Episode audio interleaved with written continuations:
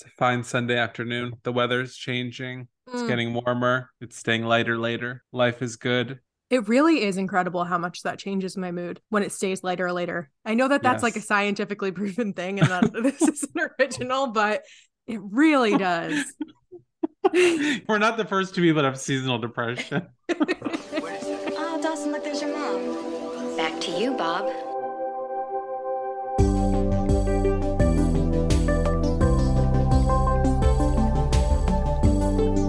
Accept your perfect life, Dawson. It's reality.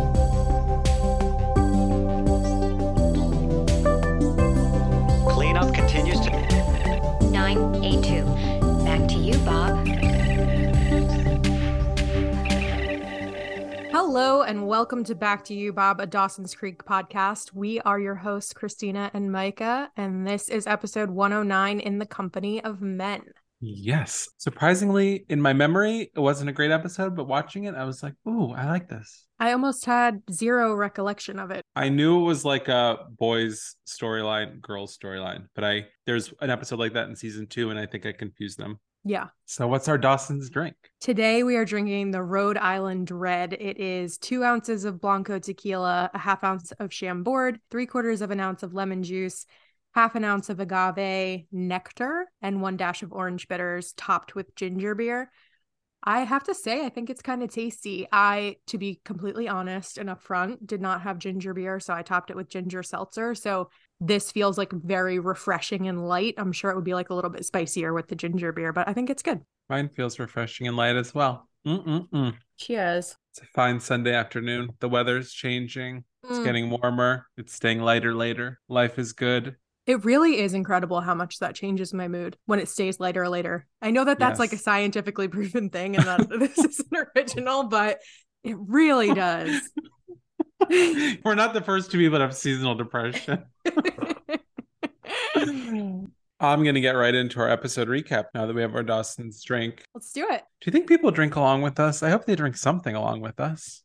I know. I am very curious about that. Yeah. You should. I think a lot of people do it on their commute. Mm, then don't drink. Unless you're like on a train or a bus. Or a ferry. A ferry! Segway! Okay, so in this episode, In the Company of Men, episode one oh nine, we find Dawson in his room, fresh from a breakup with Jen in the last episode, and he's really sulking. He's staring out the window. He's very sad. And Joey is giving him crap because, you know, he's really milking this. Dawson says that this is really hard for him to get over because Jen didn't just dump him. She dumped the essence of him. She dumped everything he stands for. She had a bad reaction to who he is at the core. So it's going to take a little bit more time than just getting over this like it's a regular breakup. And he says everything he looks at reminds him of Jen. Joey says, that's ridiculous. Let's put on a movie, get your mind off of it, and move on. They turn on the V C R, and of course, it's footage of Dawson's movie, and we see Jen on the T V screen, and Dawson just throws his hands in the air. Later, Dawson links up with Billy, Jen's ex from New York, who convinces him that they have a lot more in common than they originally thought. They talk about Jen and their feelings for her, and they discover that they're both going through the same thing, and he convinces Dawson to play hooky from school and join him on a road trip to Providence, and Billy says he knows a bar, and he knows the bouncer, and he'll be able to get Dawson in. He explains that the bar is equidistant between two all-girl colleges, and he basically promises Dawson that he'll introduce him to a girl, and the best way to get over Jen is to meet someone new. So Dawson being Dawson, he's in, but he wants to drop his homework off at school first, where they run into Pacey, Joey, and Jen. Pacey is in for the boys' trip. So while Dawson's gone turning in his homework, Billy heavily implies to Jen and Joey that he's taking Dawson to a place where you can exchange money for sex, and that Dawson is probably going to lose his virginity that night. So while the boys are on the ferry to Providence, Pacey is ribbing Dawson a little bit, and he says, you know, you're such a goody-goody. And Dawson says, look at me, and I'm skipping school. I'm playing hooky. We're going to Providence. And Pacey is like, yeah, but you couldn't even do that without turning in your homework first. Like, man, you got to live a little here. So Pacey, Dawson play a prank on some guys in the ferry. And you see Dawson kind of really letting loose. He's kind of tapping more into his mischievous side. And thanks to Pacey and Billy, he's kind of open to doing something bad this weekend. And when they get to the bar, eventually he meets an older woman, and he bonds with her because she's wearing a film shirt. So he's kind of flirting back and forth with this older woman the whole episode. And later they excuse themselves. They go outside. They're alone and they share a kiss and say goodbye. She offers to let him crash at her house so he could tell his friends that he got lucky with her. And he says, no, I'm good. I'm going back inside, where he fights with Billy, and Billy ends up leaving Pacey and Dawson in Providence. So the boys have to make their own way home. And they have this really cute moment, Pacey and Dawson, where Dawson admits that he did kiss the older woman, and Pacey's really proud of him for doing something out of character and kind of wild for Dawson. So meanwhile, at home, Joey accepts a ride to school with a jock at Capeside High named Warren. And Warren then spreads a rumor around school that he slept with Joey. And Jen kind of pulls Joey aside and tells Joey about this rumor and asks if it's true. Joey says it's not. Jen had a feeling it wasn't. So Joey and Jen team up to teach Warren a lesson and spread a different rumor that Joey is now pregnant. And Warren basically refuses to help her with the situation. So it's a good episode for Joey and Jen. You know, they're bonding over this. They also get into a little fight over it, but they end up coming together in the end, successfully teaching Warren a lesson. And when they're celebrating their victory, they can't help but wonder if Dawson really could have lost his virginity this night. They're sure he didn't, but a part of them wonders, what if he did? And so we see Joey waiting for Dawson in his room when he gets back from the trip. He's exhausted and he collapses. Joey really wants to know if he met a girl or what happened. And Dawson says he'll explain later, but he did not think of Jen once. That is episode one oh nine. Like, kind of a filler episode, kind of a setup episode, but a good, a pretty solid episode, I feel. It brings Jen and Joey together. It kind of firms Pacey and Dawson back up. Like last episode, they came back together after their big fight, and this one really firmed up their relationship again. And yeah, I always kind of like when they do these boys versus girls kind of episodes and they split everyone up when we see new dynamics and things. Yeah, it was a good one. And it was written by Rob Thomas, who we love. He is amazing. And we talked about him in depth in episode one oh three, if you want to go back and listen to that.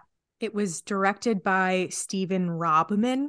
He has a pretty crazy career. He directed episodes of Facts of Life, Family Ties, Silver Spoons, Charles in Charge, Doogie Howser, Melrose Place, Gilmore Girls, The O C, American Dreams, obviously this episode of Dawson's Creek. Like, there's something for everyone in his resume. It seems like he stopped directing around twenty eleven, but he is credited as directing a podcast in twenty twenty. He has a really cool career. He was also a producer and director on Party of Five. He directed twenty-two episodes, and he was on as like multiple layers of producer on that show. So it seems like he was on for the long haul. Oh, love Party of Five.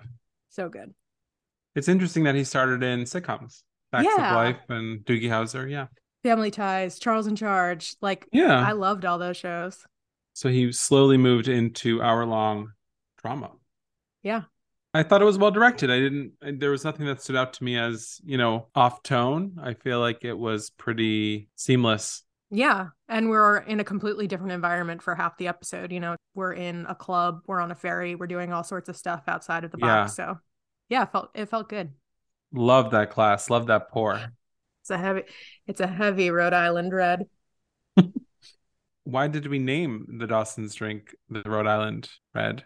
Per the recap, they go to Providence, Rhode Island in this episode, and that's how we came up with the Rhode Island Red. Where apparently Billy has lots of connections. His New York City self.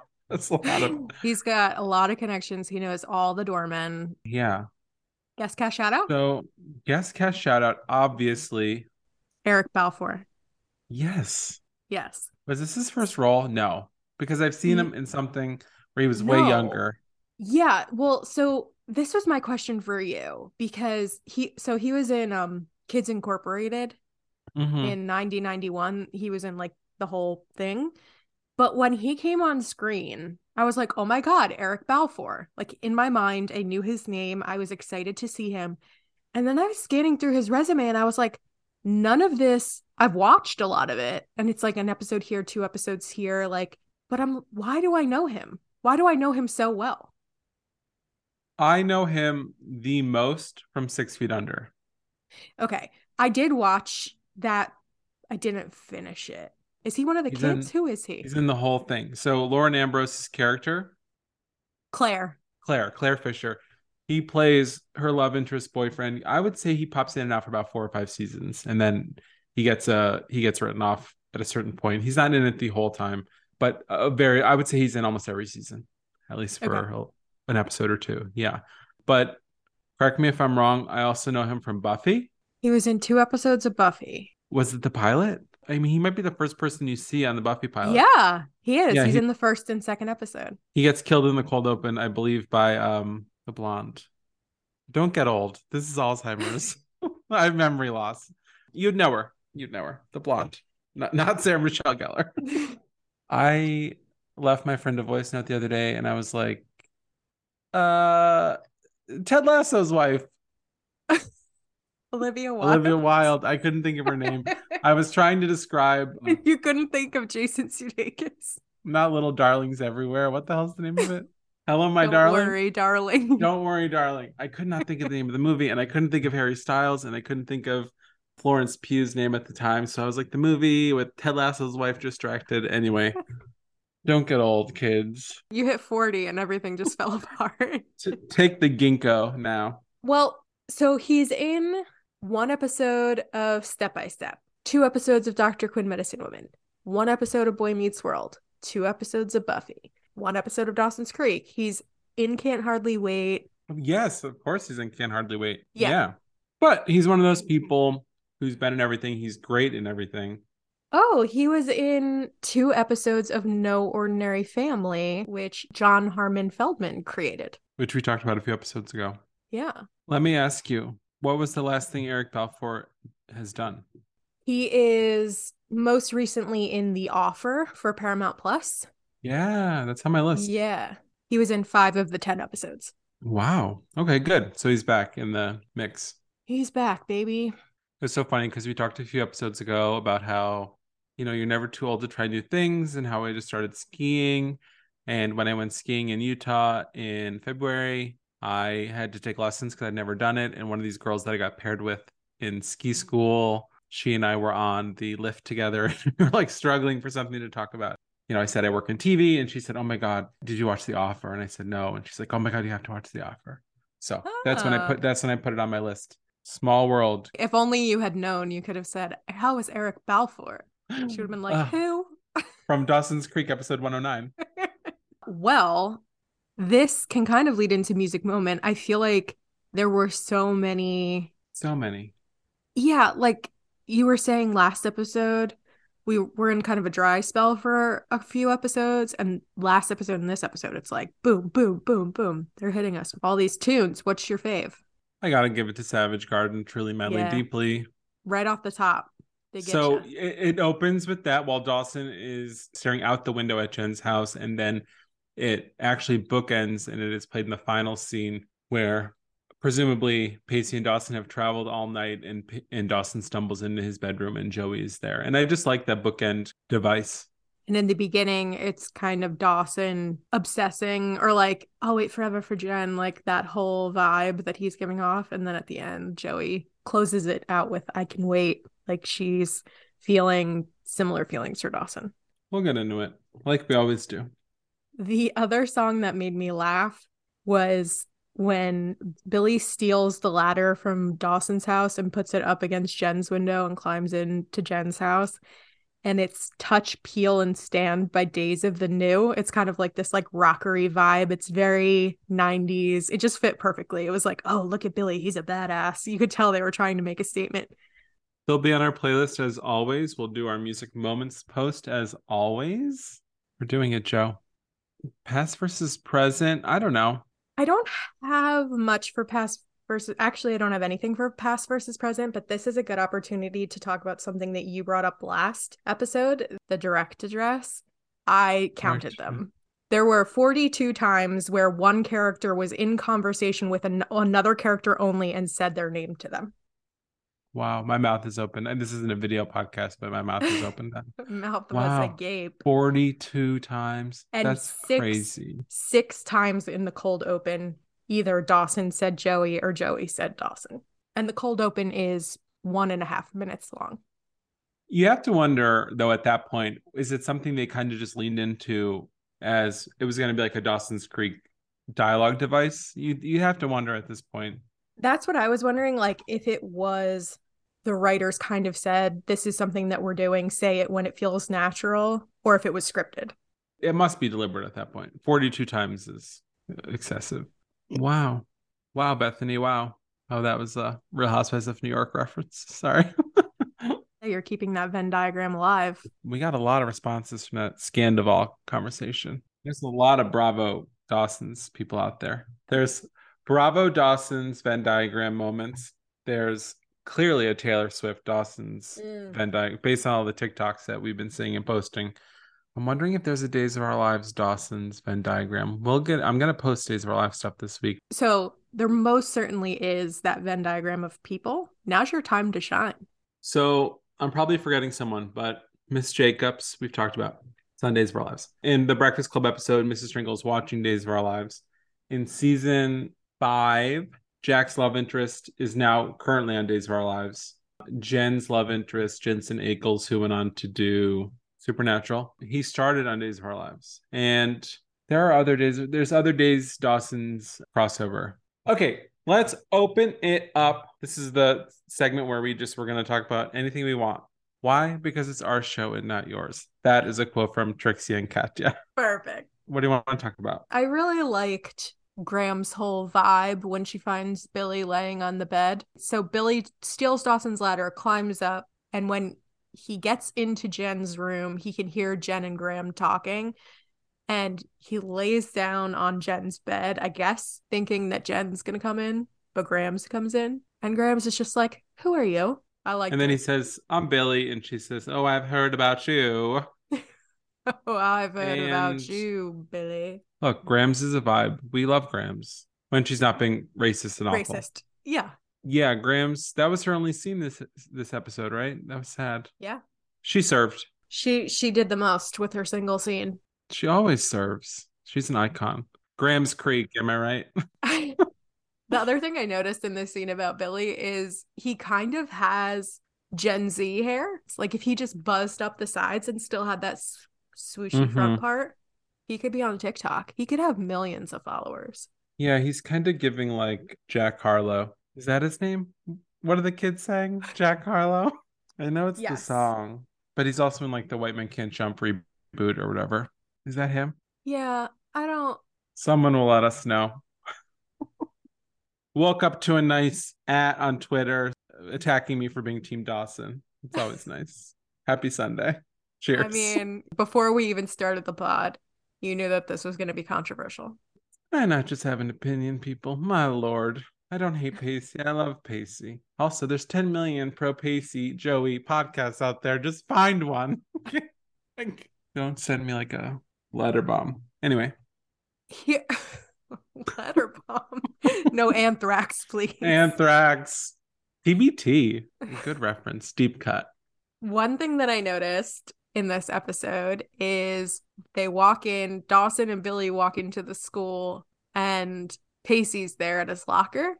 It is not the same locker from episode seven. In episode Eat seven, that. His locker is blue and it's on the other side of the hallway. And this episode, his locker is yellow and it's on the other side of the hallway. I hate that. Yeah. Where's I the continuity? That. This is a side note tangent. So, you know, I work in sitcoms and we used to give this, a Disney Channel sitcom, we used to give this kid a different coat every episode. And I would be like, just give him the same coat. Because I like when shows do that. And I actually noticed that. Like, I'm watching Beef right now. And uh, Steve Yeun's brother, he wears this one flannel, like, every few episodes. And I'm like, I like that. Because that's real. Like, how many times have you seen me wear the same shirt on this podcast? Yeah. Like, characters repeating clothes, I feel like, is, like, a cute little... It makes Grounded. It real. It makes it... Yeah, it makes it... Anyway, continuity stuff like that just drives me crazy. Yeah, and I'm wondering if it was, like... different then because week to week you're not rewatching, like they just think like yeah. oh, Pacey had a locker, you know, not thinking that people were going to scrutinize it. But now it's like, if I was binging this, I could very easily watch these same two episodes in a day. Speaking of our Back to You Bob TikTok, which we're on TikTok, we don't post a lot, but anyway, follow us on TikTok. Holla. We are going to do a TikTok push probably in between seasons anyway. Yeah. So my TikTok now is a lot of like Dawson's, Taylor, O C One Tree Hill, mm-hmm. but someone posted this One Tree Hill TikTok, and I loved One Tree Hill. Admittedly, it got very corny at times. I mean, all the all ride the line. The girls of One Tree Hill reenacted the Spice Girls wannabe dance, and this. So Haley's shoes changed like four times in the scene. She goes from like pumps to sneakers to the same pumps to sneakers to like different pumps or something. And someone posted it, and I was just like, how do they not know they're doing this? Okay, question for you. I did not watch One Tree Hill. There's our next podcast. I saw a thing on Instagram this week that was it One Tree Hill where there was a heart transplant and then they sure came was. In I know the... what you're going to say. The dog stole it.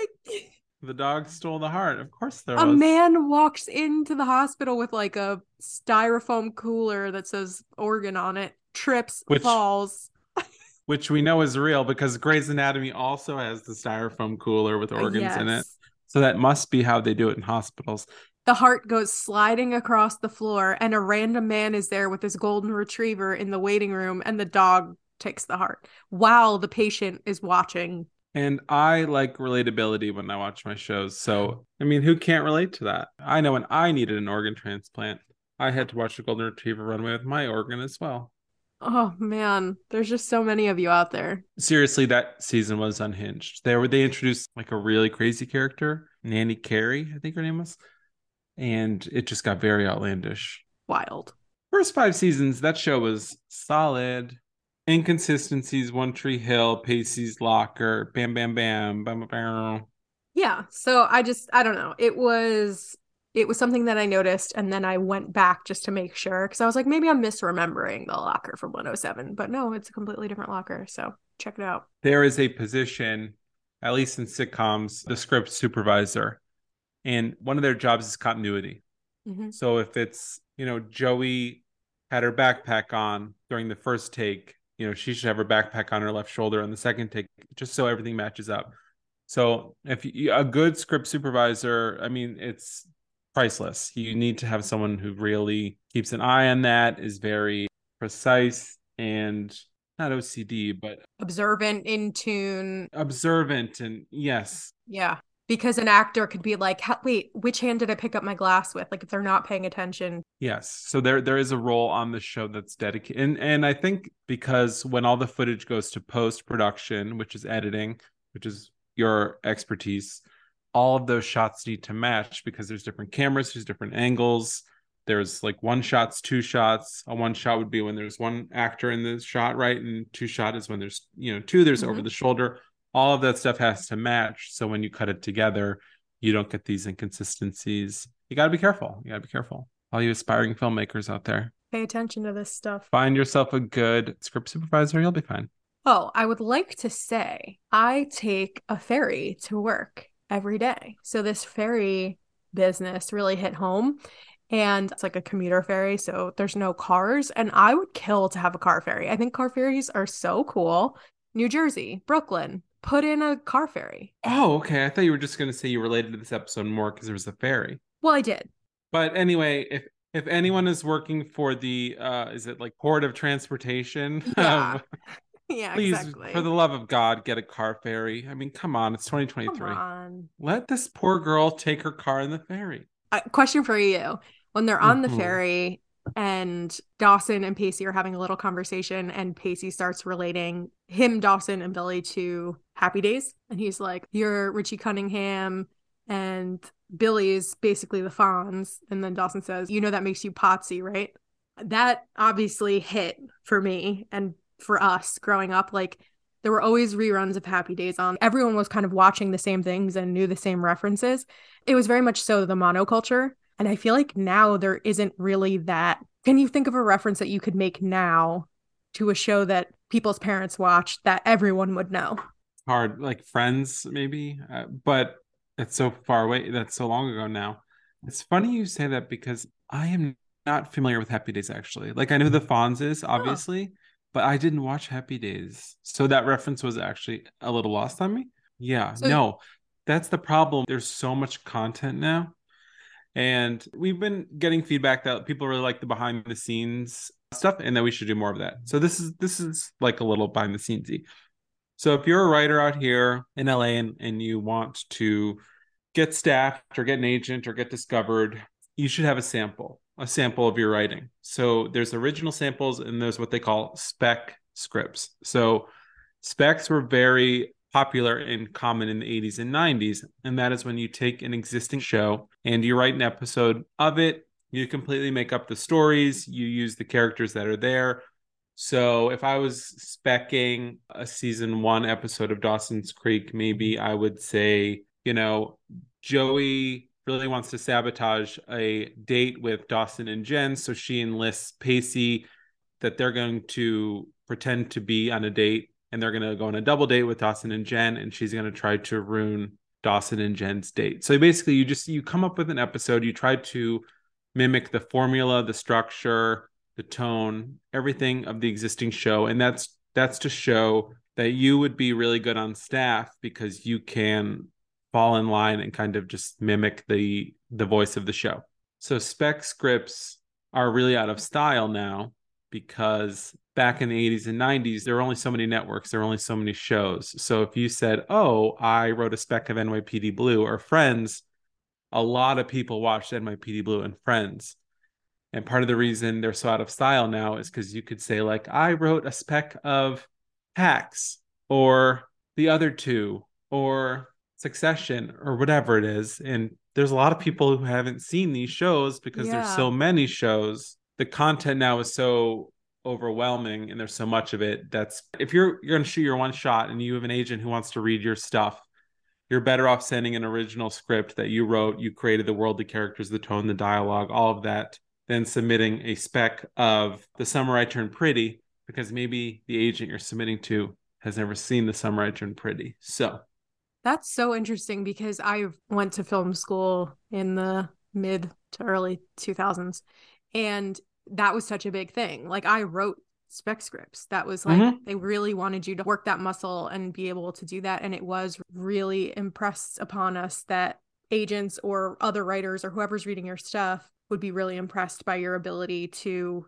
get the voice of the characters and get the tone of the show and all that stuff. I never thought yeah. about that. I wrote two spec scripts. One was an episode of The Office. This was in like two thousand eight when I first moved out here. I'm from Scranton, where The Office takes place, and uh the big thing there is the Saint Patrick's Day parade every March. It's like the biggest thing. Like, people come from like New York, New Jersey, all over. So I wrote an episode basically where like The Office, like Dunder Mifflin gets like a float at the parade and just like chaos ensues. And then the other spec script I wrote was a New Girl spec where they run a zombie five K, because those were like hot for a minute. Like a five K, but everyone, like, they have people chasing you and they're dressed like zombies, and it was a thing out here. I don't know how popular yeah. they are. And simultaneously they were all sharing like a cloud D V R, so they were all like deleting each other's stuff. And anyway, but we were talking about something before that that made me get on specs. Happy Days? Yes, yes, yes, yes. Monoculture. Yes, yes, yes. So that's interesting. That's interesting. Yeah. So now it's just that the monoculture is a thing of the past, which is kind of exciting, because there's like little niches and there's space for everyone, and everyone's interests are more widely represented. But also that means you're not getting twenty million viewers on your show. You're getting a million if you're lucky, yeah. right? If you're lucky. Yeah. Yeah. I feel like the equivalent now to spec scripts is, have you ever seen the TikToks of like, if whatever current event happened at The Office, and it yeah. they have some people dressed up being every one of the characters, and it's so spot on. That's like, it's transitioned to that. Yeah. So as a Happy Days fan, what did this metaphor, what does it mean? Richie Cunningham is Ron Howard, and he's like the goody two shoes of the group, and that's and then, Dawson mm-hmm. and then f- the Fonz is Henry Winkler, really? And he's mm-hmm. like, he has the leather jacket, hey, like, you know, you've seen references mm-hmm. to that. And then Potsy is kind of like the dweeb. Like, he thinks he's cool, but he's kind of a dweeb. A Pacey. He is kind of like a Pacey. They must have been setting that up, because once they get to the bar in Providence, Pacey's hitting on all these girls and they won't give him the time of day. They think he's a yeah. dork. He goes up to the one and he goes, hey, I'm the drummer from Pearl Jam. What do you do? And she goes, you're dumber than who? That was so funny. We should give her the guest cast shout out. She was amazing. That was great. That was great. Oh, I wrote down, this is just a stupid thing, but Warren when he pulls up on Joey in his Jeep Wrangler without the doors on, like, it was such a vibe. I think I'm starting to remember the reason that I love this show so much. A part of it was that I just love Capeside. Yeah. Like, I loved that street. I loved in last episode when, like, Pacey was chilling with the fisherman on the bench. Yeah. Like, I just love Capeside. So I guess I just really love Wilmington, North Carolina, where I, I've never been there. But should I move there? I don't know. I just love Capeside. It might solve all of your problems. It's so scenic and picturesque and small and cute and quaint. And it's a vibe. It is a vibe. Had a vibe. I just love it there. Anyway, yes, the scene where he rolls up, they're on like a very suburban street. She's walking. He pulls up. He says, "Can I give you a ride?" And she's like, "No, I'm waiting for Ted Bundy." She's an O G murderino, honestly. She's she may be the original true crime fan. And she's and... like, "You probably don't know, but Ted Bundy's a serial." And he's like, "I know who Ted Bundy is. He's the guy who killed all those people, and he claimed it was because of porn."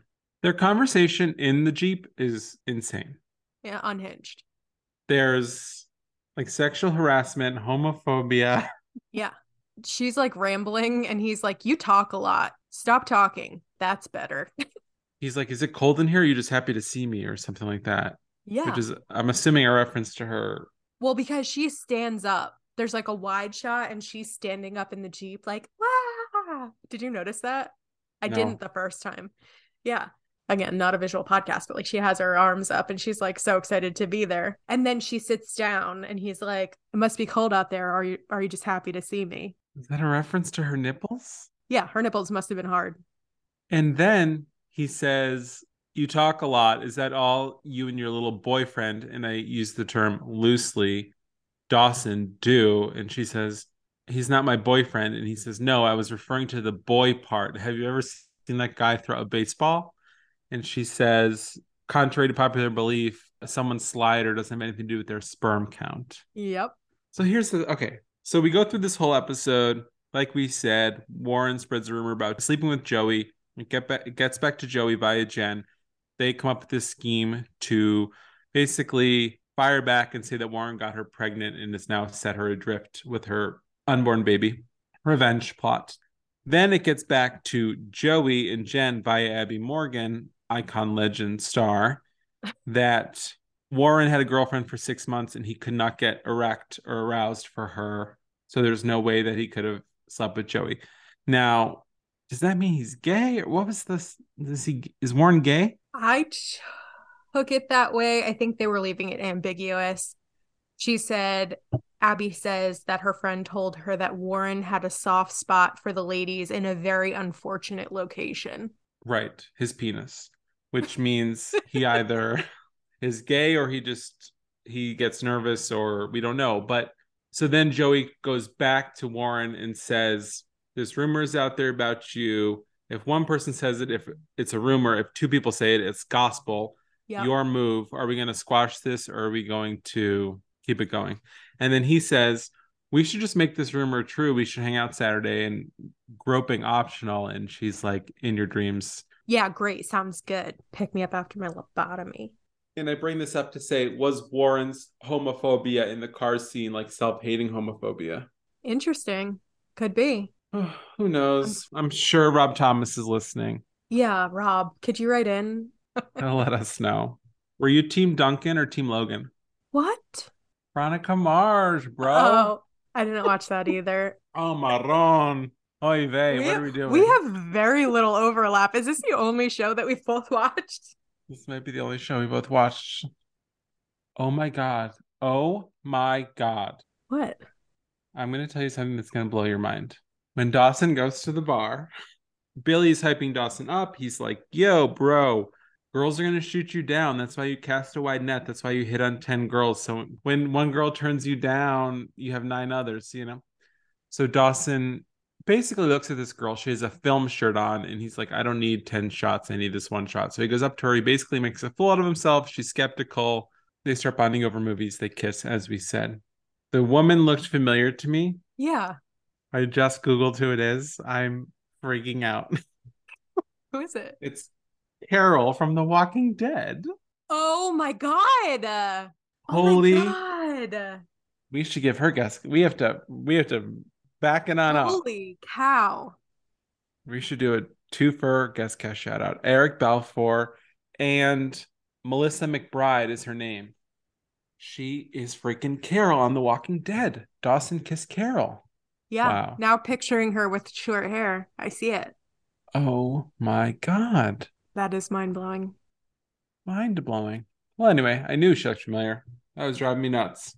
Well, I wrote down that she really strikes me as a like a forty year old. When he's hitting on her, I was like, she is way older than college age. Way older. Yeah. No offense to Melissa McBride or whatever her name is. What else are we talking about? So we see like Pacey mooned those guys on the ferry when Pacey's mm-hmm. trying to convince Dawson to be more mischievous and live a little and be wild. Pacey moons them and we see a little bit of his butt.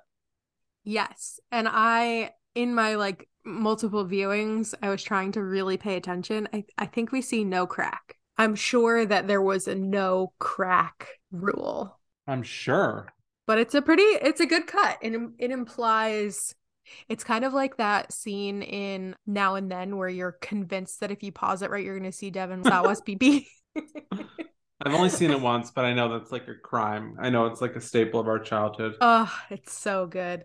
Yeah, there was implied butt crack. The thing that I wanted to talk about, there was an exchange leading up to that moment where Pacey's telling Dawson that he's like the beacon of all things right and he never does anything wrong, and Pacey doesn't have an angel on his shoulder, like an angel and a devil. He doesn't have an angel. He has Dawson, and and they're talking about something that's happened in the past. And Dawson calls it youthful indiscretion. And Pacey's like, youthful indiscretion? What am I running for Senate? Yeah. And then Dawson's like, what do you mean? And Pacey goes, Dawson, I think that you're better at verbiage than you are at verbs. I loved yeah, that line. That's a good line. And Dawson's like, what do you mean? And he's like, you're you're better with your words than you are at action. Yeah, that was a good line. That was a good line. Another good episode for Pacey, who's playing that sidekick character to the hilt. It's like a very good, someone's going to cancel me for saying he's a sidekick. He's got tons of time to be the star. It's only season one, baby. I have two kind of insidery things. One is, so there's like a nighttime meeting at the school. I forget what it's for, like some committee. Uh, it's college preview night. There's an establishing shot of the school before we go into the school. And I'm pretty sure that's day for night, which means they probably shot multiple exteriors of the school during the day. And so they just use the same however many shots they have. They have like a bank of them and they put them into the episodes as needed. And then for this, they needed a nighttime exterior. So they just color timed it down. If you look at it, there's sun clearly coming through the trees. Oh, oh but it's so colored kind of like bluish, darker. So we call that day for night. Was it a mistake that sun was pouring through, or was it? It wasn't a mistake. They were just trying to trick us. Okay. It's not pouring through so much as if you really look at it, you can tell that it's not truly nighttime. There is sun there, but if you weren't paying attention, it just goes by yeah. as night. Yeah, it was some type of college fair hosted by Missus Tringle. I yes. like when they, they they reference that back. Yeah. But the thing that really stood out to me is after that scene, Joey goes to Jen's house and says she wants to call off the whole sabotage thing because Missus Tringle asked her if she wanted to join the class where you carry around a bag of flour and pretend it's a baby. And she calls her Missus Tingle. And it's, oh. remember how we talked about in episode yes, seven? Yes, we talked about they, this. They A D R'd all of the Tingles to be Tringle, or so we thought. That was our theory. And now we have confirmation because they let one slip in episode nine.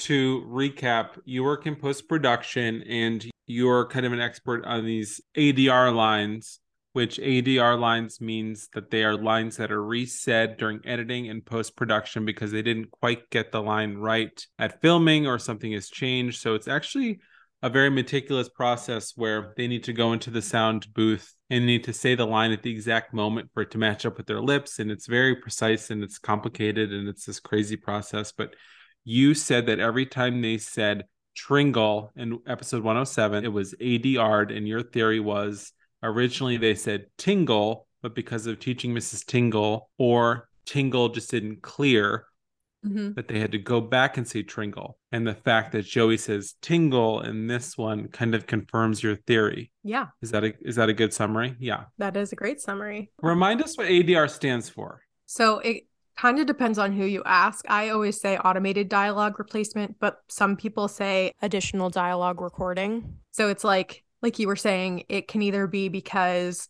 you didn't get a line on set, there was set noise, for some reason they couldn't, like in one oh five, there was a rain machine so that the dialogue was just so muddy and too difficult to understand in the recording. Or if, say, you cut out a scene completely, then the writers will come in and say, okay, how do we bridge this gap? Or how do we get the information from that cut scene back into the story? And they'll put a line, what we call on the back of somebody's head, where you don't see their mouth moving. You just put in a line of dialogue. Yes, there's there's been two scenes in Dawson's where I've noticed A D R. One was in the last episode, one oh eight, when we talked about that over-the-shoulder shot of Dawson watching Jen and Billy talk at Capeside High. Michelle Williams, her dialogue is just so, the volume is just like too good, kind of it. Mm-hmm. Not mixed in well enough. The other one was when they're running through the halls in one oh seven, Breakfast Club, and Pacey comes face to face with Missus Tringle, and he kind of does this like skid, and he, he I can't remember what, exactly what he says, but you could tell it's A D R'd. You kind of get a glimpse into A D R, and I believe one oh four. Yes. So Jen is doing A D R for Dawson's movie, and it's the three beeps. It's like beep, beep, beep. She has to scream that, ah! We call it the imaginary fourth beep. So it's like, it'll go beep, beep, beep. And then on the imaginary fourth beep is when you start your line. Which is like, I just know I'd be bad at doing that. And it's interesting because people who are also musicians or people who have at some point played music in their lives tend to be better at it. Because there mm. is like an internal sense of rhythm and like... Is A D R becoming less common? No. Or...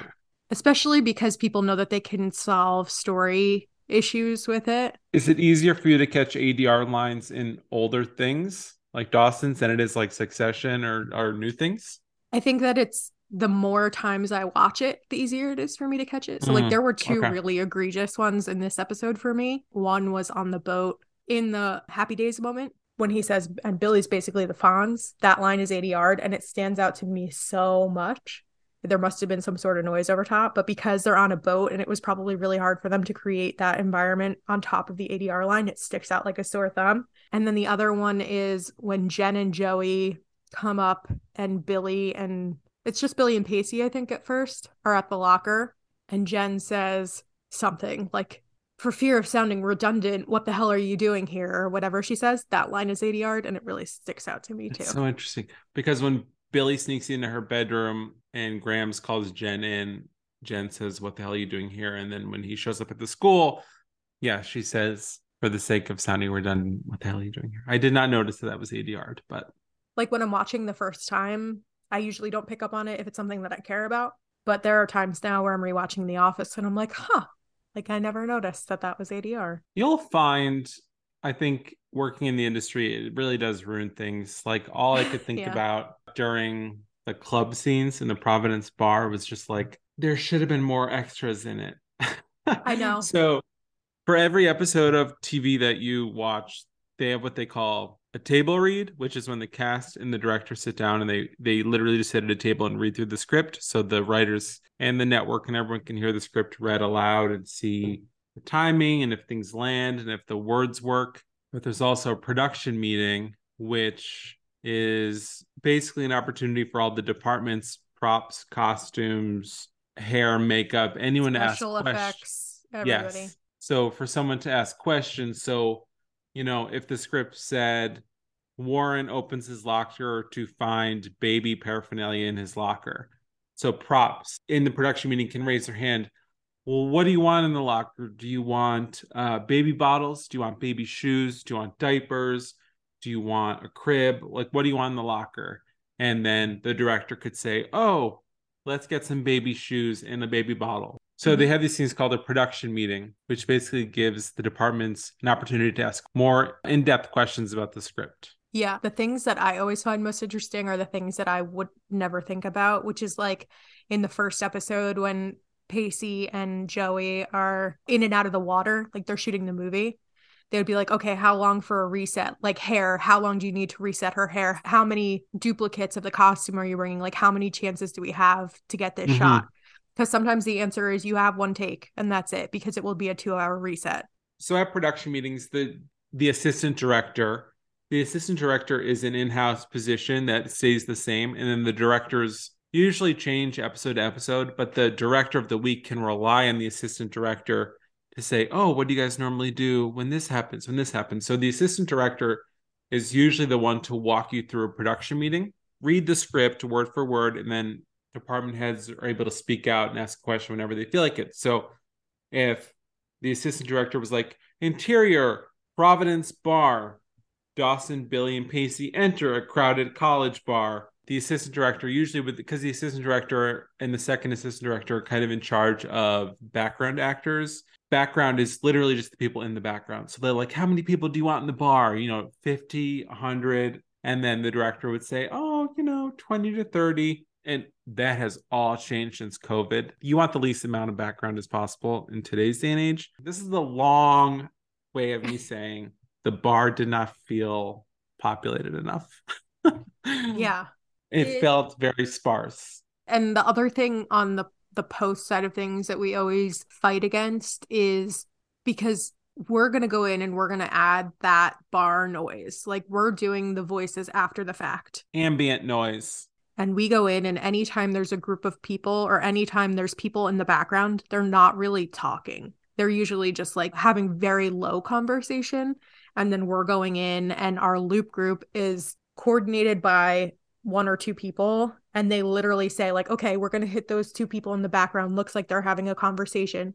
John and Jane, can you guys get up to the mic and like have a conversation? And then we put it all in, like we mix everything together. So the thing that we often fight against in a club scene like this is actors talking at a volume like you and I are talking right now. And then we go in and we add the voices and we add the music and try to make it sound like a convincing club. But they're so clearly not yelling or like ha- they're having kind of an intimate conversation. And then you're having to fight against that. Yeah, that's an interesting tidbit that people might not know. Whenever you see background actors talking in a scene, they're mouthing. They might be talking, but they're not. We're not going to hear them on yeah. camera. Shout out to background actors. It is not easy. I would not be able to do that. And background actors, as we've discussed, can be very distracting. The one is basically staring at Pacey and Tamara as they're having their private conversation. Like you could, they can make or break a scene, you know, they yeah. really can. So I know people who do background work and it's not easy. You're there the whole day. They keep you on set the whole day for two seconds of airtime, you know? Props to them. That was basically my way of saying the Providence bar felt a little sparse. It didn't feel staged good enough, just for my. There's also the issue of money. Like I have worked on a couple of network shows where they're like, how many bodies do we have? It's not how many bodies do you want. It's how many bodies do we have?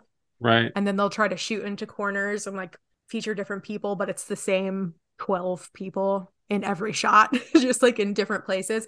That's why like occasionally you'll see, if you're watching a show, you'll see one guy walking towards camera and then in a different angle, you see the same guy walking towards camera and you're like, whoa, I want to go back to Nina quickly. Yeah. Nina is the person that Dawson kisses. Yes. So the thing that I loved about Nina is we cut back to them and they're very clearly in like the depths of a, they're in the depths of a film conversation. And she's like, really? Like Spielberg? That's who you're like obsessed with and blah, blah, blah. And she goes, Spielberg makes slick fairy tales. Like you should care about art people. You should care about, he basically talks about how successful Spielberg's films are. And she's like, well, by that metric, we should be watching Ace Ventura in film school. Like it's about the art. It's not about the consumerism. I don't know. I just like that she challenged him on hit because he, in his little bubble, he is the film guy and he knows the most and he cares the most. And she was like, maybe you're, maybe everything you think is wrong. I think it's interesting too, how he represents, this is very inside baseball, but when you're first starting out, you do really think of mainstream directors like Spielberg and James Cameron. You know, you're not thinking of like indie directors. Yeah. So I, I it kind of showed maybe their age contrast where he's a teenage filmmaker. He loves Spielberg. And was she in college? Was she in grad school? We really don't know. No, we don't know. We just know she's in film school. So this girl, yeah, she's probably, I mean, I went through that phase, right? When I was in college, I was a big indie. Oh, for sure. I'm going to go see all the indie films I'm not seeing. And you're also in these classes where they're curating like this curriculum for you of very impactful but lesser known films. Like yeah. I remember watching like real art house stuff and being like, this is incredible. Like I yeah. need to really get into this. And now I'm like, I couldn't even tell you the names of them. Like it was a phase. I don't know. Yeah. It's like, I'm not going though. to see National Treasure. I'm going to see like Donnie Darko. yeah. I think, you know, we thought we were making art at that point, and then at this, like, we're, we're this is just a business. We're just turning out product at this, you know what I mean? Not to sound really jaded, but no, but like, if you're lucky, someday you'll get to make like some sort of art passion project, whatever. Oh, I don't know. I think that ship is. As Michelle Yeoh said, never count anyone as past their prime. No, I'm joking. But yeah, like at that age, you're, I think, I think it was really well played because she represented that college, grad school, artsy, indie girl, which maybe is only relatable to like film school people, but we all knew those people in college, right? Like we all and knew I feel those like people. Everyone knows that trope. And he's more idealistic teen, you know, it was, it was, he was real. like, it if was... you want, if you want reality, look out the window. Film is for escape. Did you like Dawson this episode or no? Yeah, I didn't hate him. I think that his like wallowing was annoying but relatable. I feel like that's very yeah. standard for a high school breakup to feel that way. I do want to say, since I'm on record the last few episodes saying I don't like Jen and I've been trolled and heckled for that, I do want to say that I thought this was a really good Jen episode. Like when Jen hits, I feel like she hits, but I do feel like it was a deliberate thing. I feel like they've taken us on a journey with Jen. It's a roller coaster. The last few episodes, I don't think we were supposed to like her. In this episode, I feel like we very much were supposed to. She, she stepped in on Joey's behalf. She was a girl's girl. She went to bat for Joey. She did, but she also pushed back against Joey, and I actually really liked that scene. So when Joey comes to her house, Jen and Joey are chatting about Dawson. And Jen's like, I think that when Dawson gets back, he's still going to be looking at you as just one of the guys and, you know, just my best pal, Joey. And you're not going to have me to blame anymore for that. And that scares you. And I was like, you know what? Good for you, Jen, because Joey really has been pretty cruel to Jen leading up to this point. Yeah. So Joey and Jen kind of reconnect at night to kind of talk about, like you said, Missus Tringle pulled Joey aside and said, you know, I think you should join this family planning class. So Joey has a lot of doubts because now the their counter rumor has reached faculty. And Joey brings up to Jen, like, maybe we should kind of call this off. And Jen is like, no, you know, we have to stick it to men. Like, men can't just go around thinking. Right. It. So Joey says something to Jen, like, is that all this is to you? Just some plan to get back at your, you know, residual anger towards men? Is this all this is for you? I should have known. And I actually side with Jen. Like, I do think Jen yeah. is being a Joey loyalist. And Joey kind of says, you probably believed this rumor. That's why you asked me if it was true in the first place. And Jen is like, no, I came to you and asked you if it was true because I didn't think it was true. And I knew it wasn't true. And I actually sided with Jen fully and uh, in that. So I thought it was a really good episode for Jen. Yeah, I did too. And then the other moment that they have on the porch. So Jen and Joey kind of have that little blow up where Joey says, are you just trying to get back at men? And then she goes, is that what Dawson was? Was Dawson just you trying to get back at men? And that's when Jen kind of blows up at Joey and she's like, Dawson's just going to keep treating you like one of the guys and you're not going to have me to blame for it, and kind of puts her in her place a little bit. And then Joey comes back later that night with a with a half gallon of ice cream, making amends. And they sit down on Jen's porch and they eat ice cream together. And they're talking about Dawson, and Joey says, yeah, but he's only in love with one of us. And Jen goes, yeah, you're right. And then there's a long beat and Joey looks kind of shocked. And Jen goes, it must be nice to be that person and not the object of his infatuation. Like basically saying that Dawson's. Yeah, that was huge. That was huge. Yeah. Dawson's in love with Joey. Very interesting, because not to put the cart before the horse, but in, in my memory, the moment where Jen realizes that Dawson is in love with Joey comes in a later episode, the pageant episode. Mm-hmm. But watching back now, Jen knows. Like, Jen is there. Yeah, she is. That was a good moment. That was a really good moment. I like the girls bonding. Yeah, it was nice to see them kind of They had a couple of conversations like this about Dawson, but the Warren storyline really took them out of the Dawson, Joey, Jen bubble for a while, and it was nice to have them be able to focus on something else together. Yeah. I think that's really all I had. Do you have anything else?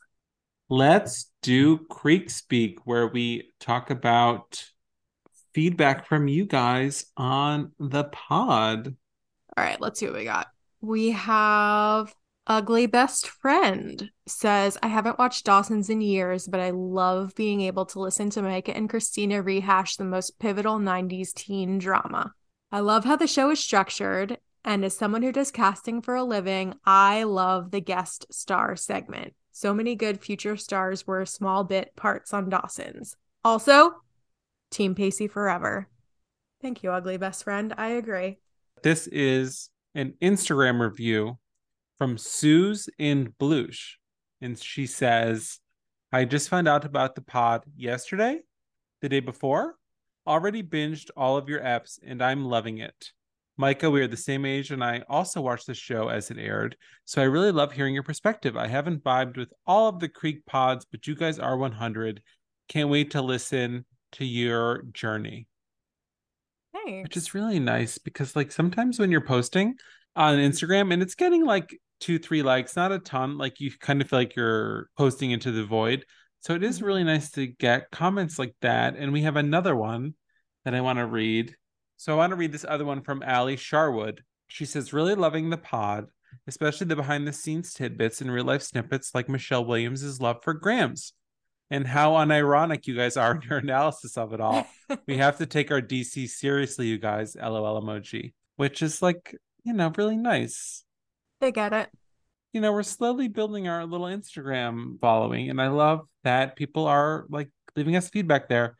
I'm uh, like, I'm trying to make note of all the good comments. We can read them, but you know, if I'm if I'm overlooking you or or missing you, please just send another, and we'll definitely read it.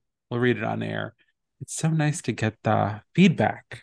Yeah, like a little community. We are having a lot of fun just doing it ourselves, but it's also fun to get. We are, but it's nice to know what people um, are responding to, what people like, what people don't like. And I'll tell you what people don't like. The fact that I like Dawson.